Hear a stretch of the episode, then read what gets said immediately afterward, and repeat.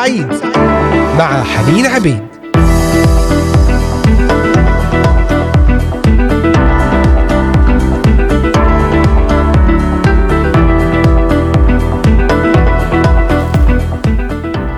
أهلا وسهلا بكم أحبائي المستمعين والمتابعين في هذا البث الحي والمباشر من إذاعة صوت الأمل.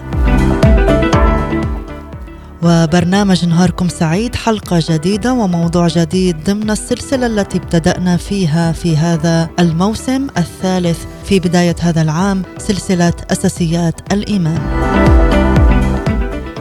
نتحدث اليوم عن الحق الإلهي، الحق الإلهي المعلن عن الله وعن أنفسنا.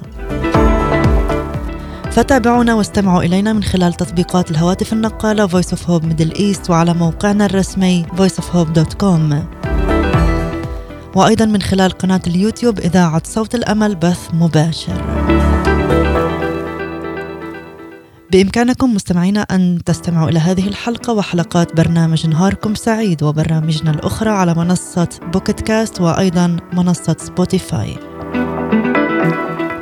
إذا موضوع حلقتنا لهذا اليوم الحق الإلهي المعلن عن الله وعن أنفسنا. ماذا يقول الكتاب المقدس عن الله؟ ما هو الحق الكتابي المعلن عنه؟ والحق الكتابي المعلن عن أنفسنا.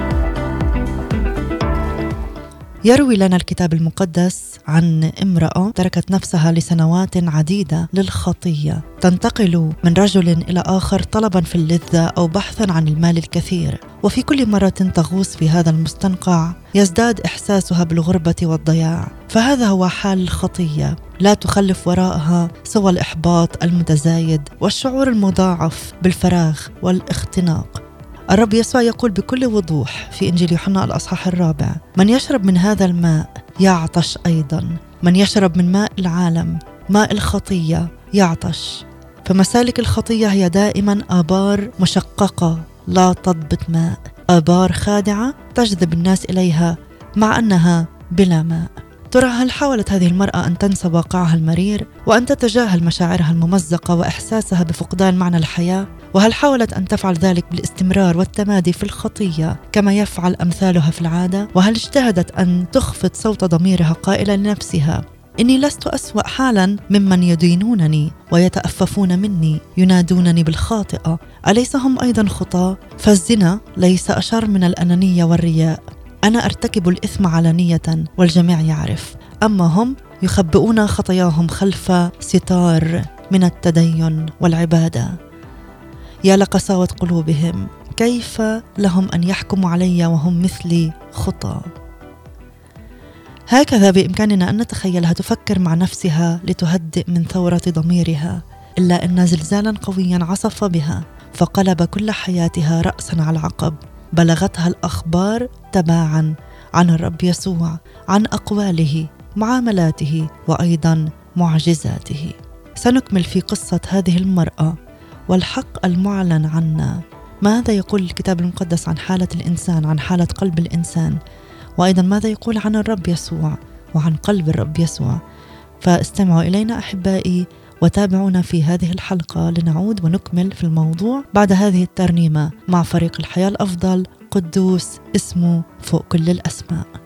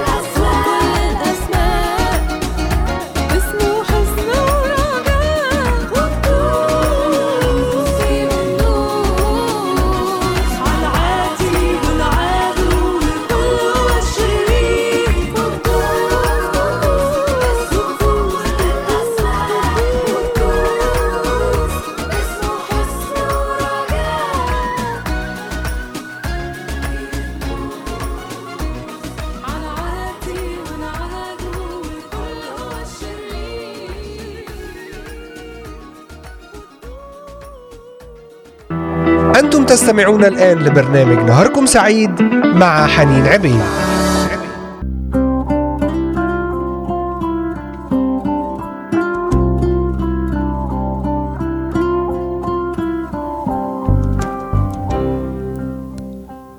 عدنا إليكم أحبائي المستمعين بعد هذه الترنيمة الرائعة مع فريق الحياة الأفضل قدوس اسمه فوق كل الأسماء. وضمن السلسلة التي نتحدث فيها في برنامج نهاركم سعيد سلسلة أساسيات الإيمان. نتحدث اليوم عن الحق الإلهي المعلن عن الرب وعن نفسي. الحق الإلهي المعلن عن نفسي. تحدثنا قبل الفاصل عن قصة المرأة الخاطئة التي جاءت إلى الرب يسوع المسيح. سمعت به. سمعت الأخبار بلغتها الأخبار تباعا عن الرب يسوع عن أقواله معاملاته وأيضا معجزاته فهل اندهشت؟ هل تحيرت؟ هل فتشت عليه بحماس لتكتشف بنفسها الحقيقة؟ هل راقبته وهو يتعامل مع ذوي الهموم فيريحهم ومع المرضى فيشفي أجسادهم ومع المقيدين بالأرواح النجسة الشريرة فيطلقهم بلا قيود هل سمعت بشهادة هؤلاء وهم يخبرون كم صنع بهم يسوع؟ لا نعرف بالتحديد كيف تعرفت على الرب يسوع في الكتاب المقدس لا يخبرنا ولكن من المؤكد أنها وجدته شخصا فريدا لم ترى نظيرا له من قبل قداسته ظاهرة بجلاء في سلوكه وكلماته. محبته نقية مؤثرة جدا وداعته اتضاعه لطفه بلا مثيل. ومع هذا فهو ليس ضعيفا إنه يصنع المعجزات ويخرج الشياطين. قوته الفائقة تعمل لمعونة الضعفاء. أما كلماته فلها سلطان يأسر قلب من يسمعها. وأتخيلها وهي تقول لنفسها ليس للآخرين أن يدينونني إنهم مثلي خطأ مذنبين. أما هو الشخص الفريد فمختلف تماما عنهم وعني. وكلما أقترب إليه أشعر بنجاستي. الرب هو النور الحقيقي. هكذا قال عنه يوحنا في بداية إنجيله الأصحاح الأول الآية الثامنة. وحينما يقترب الخاطئ إليه يجد ذاته في دائرة نوره القوي فيرى نفسه بوضوح فيعرف حقيقته. كم هو شرير في عيني الله. ويتعرى من كل أقنعة حاول أن يخفي بها فراغه القلبي وقبحه الداخلي مثل أقنعة التدين والتباهي بالغنى أو المنصب وتظهر أمامه حقيقته كما هي بكل وضوح. ربما كان أشعياء النبي يحسب نفسه أفضل بكثير من أفراد شعبه ولا سيما حينما قاده الروح القدس لينطق بالويلات عليهم بسبب تماديهم في الشر في الأصحاح الخامس من سفره نقرأ عن ستة ويلات ينطق بها عليهم والمفاجأة في الأصحاح التالي مباشرة الأصحاح السادس الويل السابع لا ينطق به عليهم بل على نفسه ونتساءل ما هو سر هذا التحول؟ لأنه ذات يوم ذهب ليصلي في الهيكل فرأى رؤيا رأى الرب جالسا على كرسي عال ومرتفع وأذياله تملأ الهيكل. السرافيم واقفون وهذا نادى ذاك وقال قدوس قدوس قدوس رب الجنود مجده ملء كل الأرض. فاهتزت أساسات العتب من صوت الصارخ وامتلأ البيت دخانا. وجد أشعياء ذاته في دائرة نور الرب وفي الحال رأى نفسه كما هي فعرف حقيقته أنه خاطئ مثل أفراد الشعب وقال ويل لي إني هلكت لأني إنسان نجس الشفتين وأنا ساكن بين شعب نجس الشفتين لأن عيني قد رأتا الملك. بطرس مثال آخر في العهد الجديد. استخدم الرب قاربه كمنبر يعظ منه الجموع المحتشدة على الشاطئ. عقب العظة طلب الرب يسوع من بطرس أن يبعد بالقارب إلى العمق وأن يلقي الشباك للصيد. أجابه بطرس قد تعبنا الليل كله ولم نأخذ شيئا ولكن على كلمتك ألقي الشبكة. ونكمل أنهم أمسكوا سمكا كثيرا فصارت شباكهم تتخرق.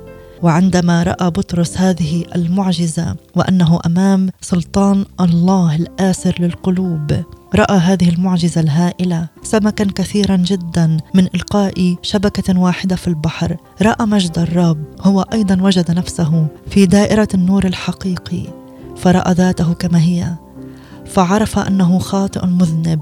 خر عند قدمي الرب يسوع معترفا بحالته قائلا أخرج من سفينتي يا رب. لأني رجل خاطئ. أحبائي في محضر الرب النور الحقيقي يرى الإنسان نفسه فيعرف حقيقته أنه خاطئ نجس الشفتين.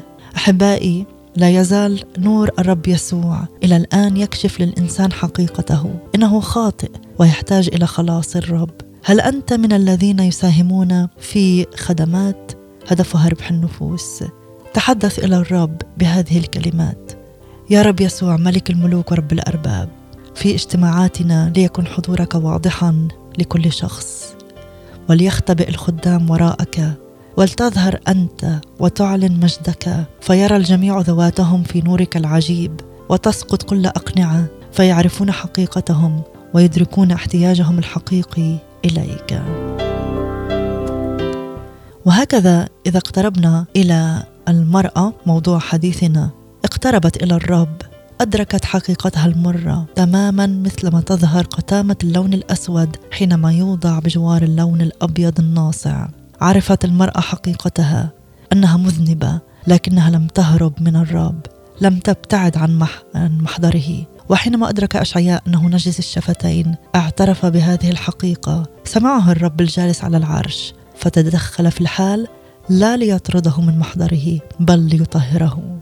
نعم أحبائي عندما نقترب من الرب القدوس كما استمعنا في الترنيمة قدوس اسمه فوق كل الأسماء. لكن عندما نقترب من محضره طالبين التوبة والغفران وتغيير طرقنا الشريرة سيتدخل. لا يطردنا من محضره لكنه يغيرنا ويقدسنا. سنعود لنكمل في الحديث بعد هذه الترنيمة مع ماجد شفيق بقوة لاسم يسوع. تابعونا بعد الفاصل.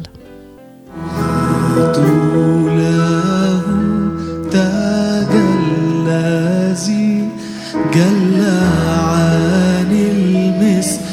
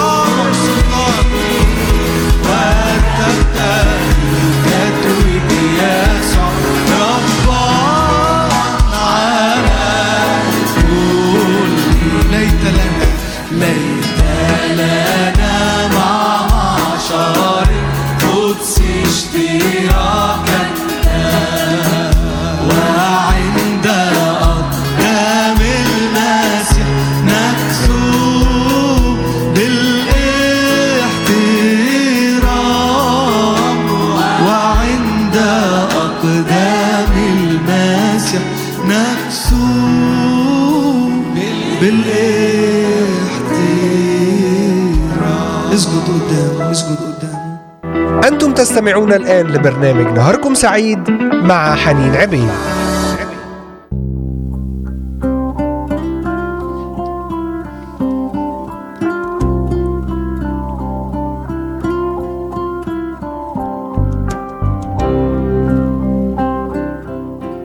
عندما يقترب الإنسان الخاطئ إلى الرب يعرف حقيقته. كما عرفت المرأة الخاطئة حقيقتها أنها نجسة مذنبة لكنها لم تهرب من الرب لم تبتعد عن محضره.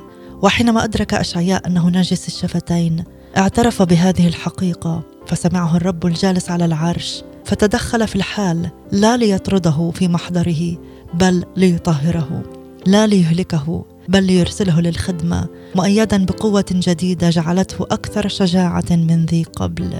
ولم يخرج الرب من حياة بطرس بعدما خر على قدميه قائلا اخرج من سفينتي يا رب لأني رجل خاطئ بل صنع عجبا في حياته. حوله من صياد سمك مغمور إلى رابح نفوس عظيم. عزيزي لا تسمح لخطاياك أن تدفعك للهروب من الرب القدوس وإنجاز التعبير فلتهرب منه إليه. إنه يحبك ويريد أن يصنع معك العجائب كما صنع مع أشعياء وبطرس.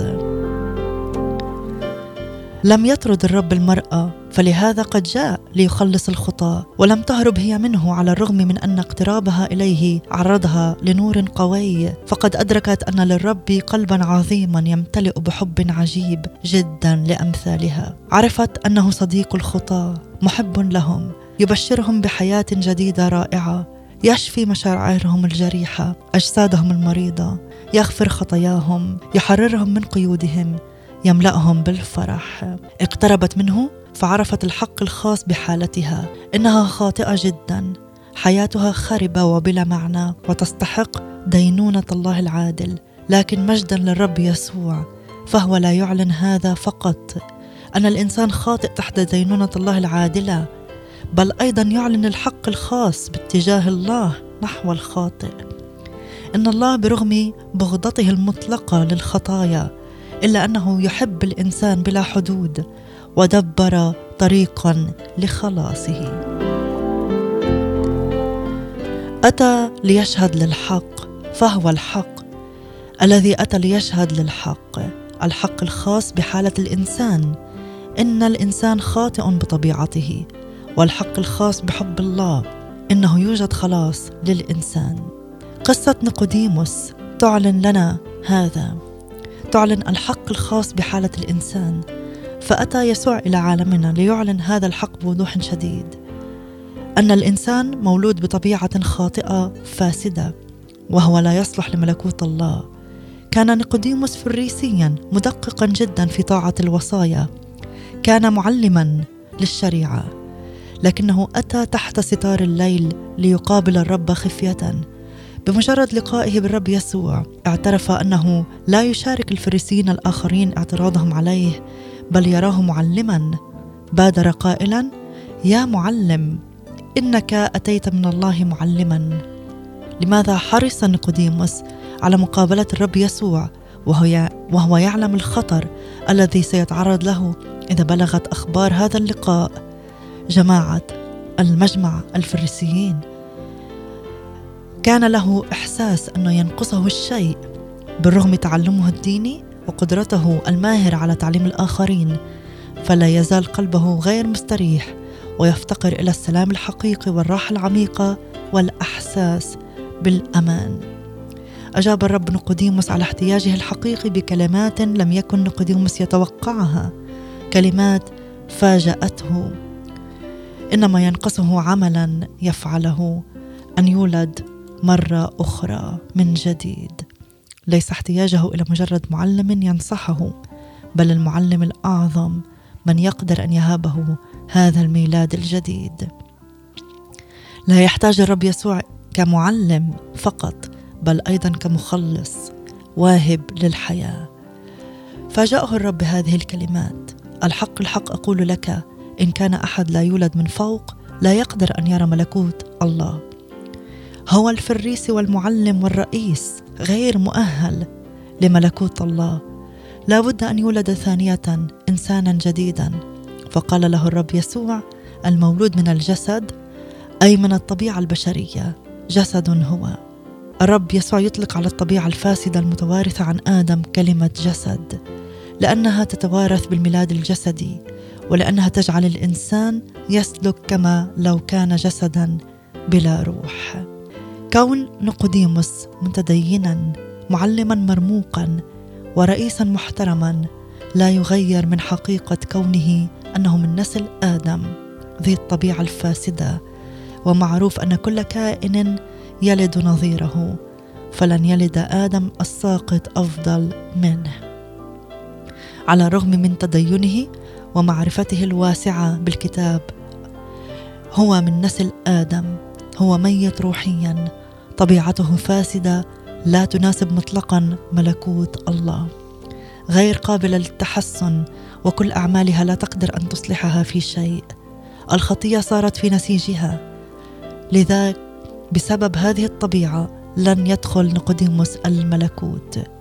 فقال له يسوع إن كان أحد لا يولد من فوق أي من جديد حسب الأصل اليوناني لا يقدر أن يرى ملكوت الله. أجاب نقوديموس مندهشا كيف يمكن لإنسان أن يولد وهو شيخ ألعله يقدر أن يدخل من بطن أمه ثانية ويولد؟ فشرح له الرب يسوع قائلا: الحق الحق أقول لك إن كان أحد لا يولد من الماء والروح لا يقدر أن يدخل ملكوت الله. المولود من الجسد جسد هو، والمولود من الروح هو روح. إذا هذا ما يتعلق بالحق الكتابي الخاص الذي يعلنه الكتاب المقدس عن حالة الإنسان. هو خاطئ ومهما عمل من أعمال حسنة ومهما كانت معرفته بالكتاب المقدس لن يستطيع أن يدخل ملكوت الله لأنه بطبيعة خاطئة. سنكمل في الحديث بالحق الخاص بالله حب الله للإنسان. لكن بعد هذه الترنيمة أنت أبرع جمال مع فريق بيت الصلاة قصر الدبارة ابقوا معنا.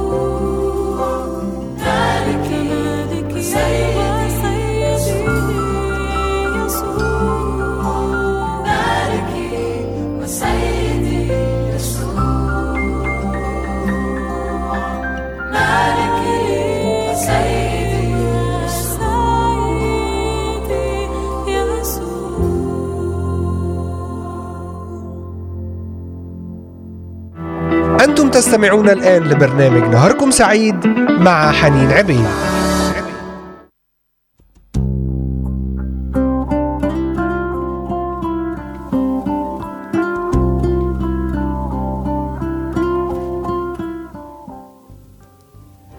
عدنا إليكم أحبائي المستمعين أرحب بكم من جديد في هذه الحلقة البث الحي والمباشر من إذاعة صوت الأمل لبرنامج نهاركم سعيد.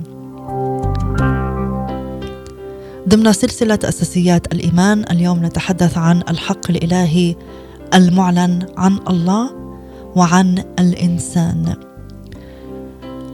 تحدثنا في القسم الأول عن الحق المعلن عن الإنسان أنه خاطئ أنه بعيد عن الله ومهما كانت أعماله ومهما بلغ مستوى تدينه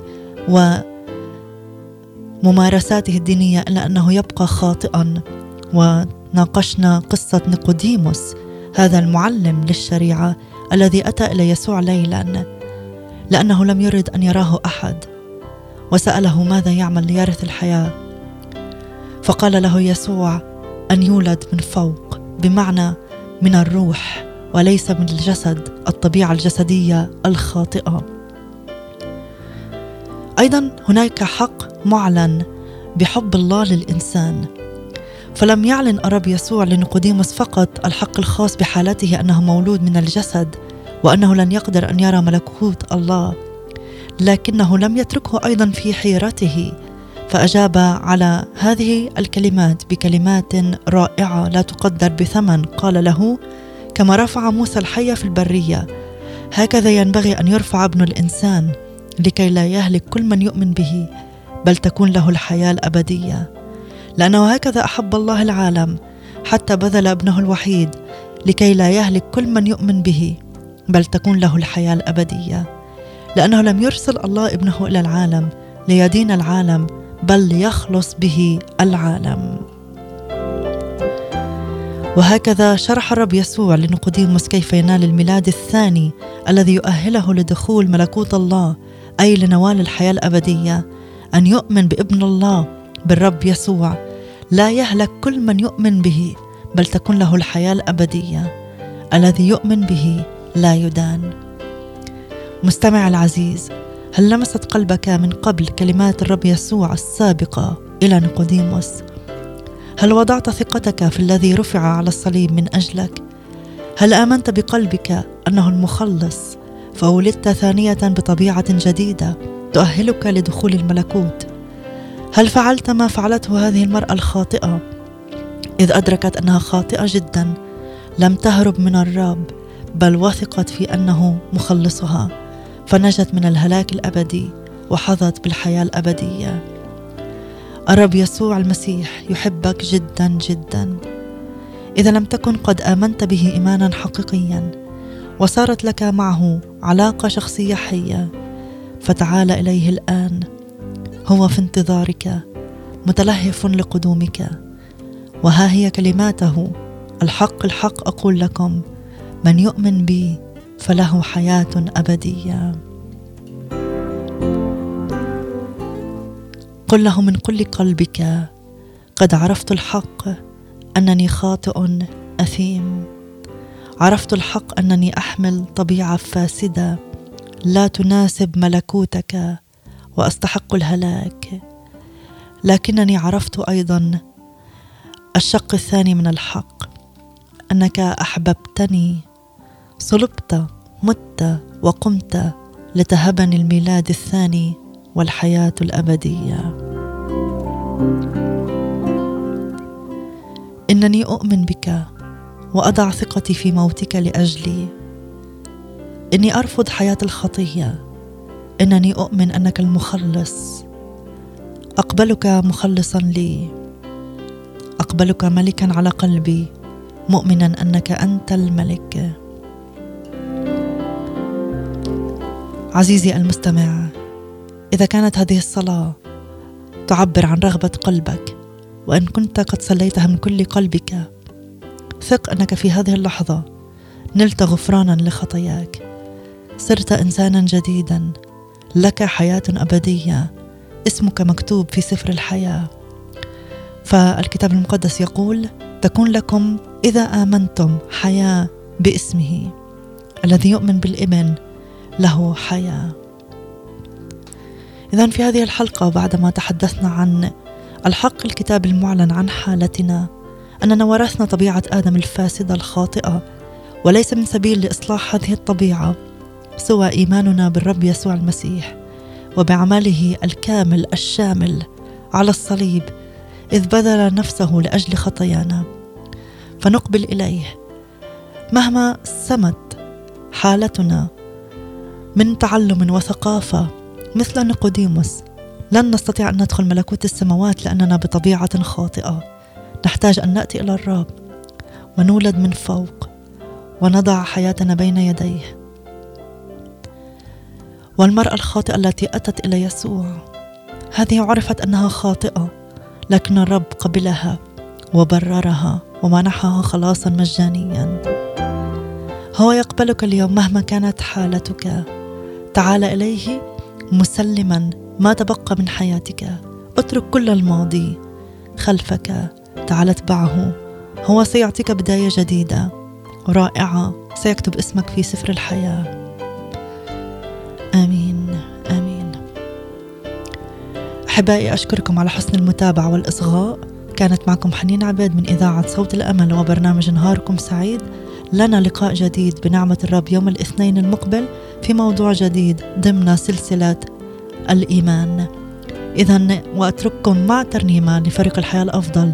هبني حبا زدني قوة امتلكني يا الله. كله يا رب امتلكني امتلك حياتي. أعطني حياة جديدة باسمك العظيم. آمين.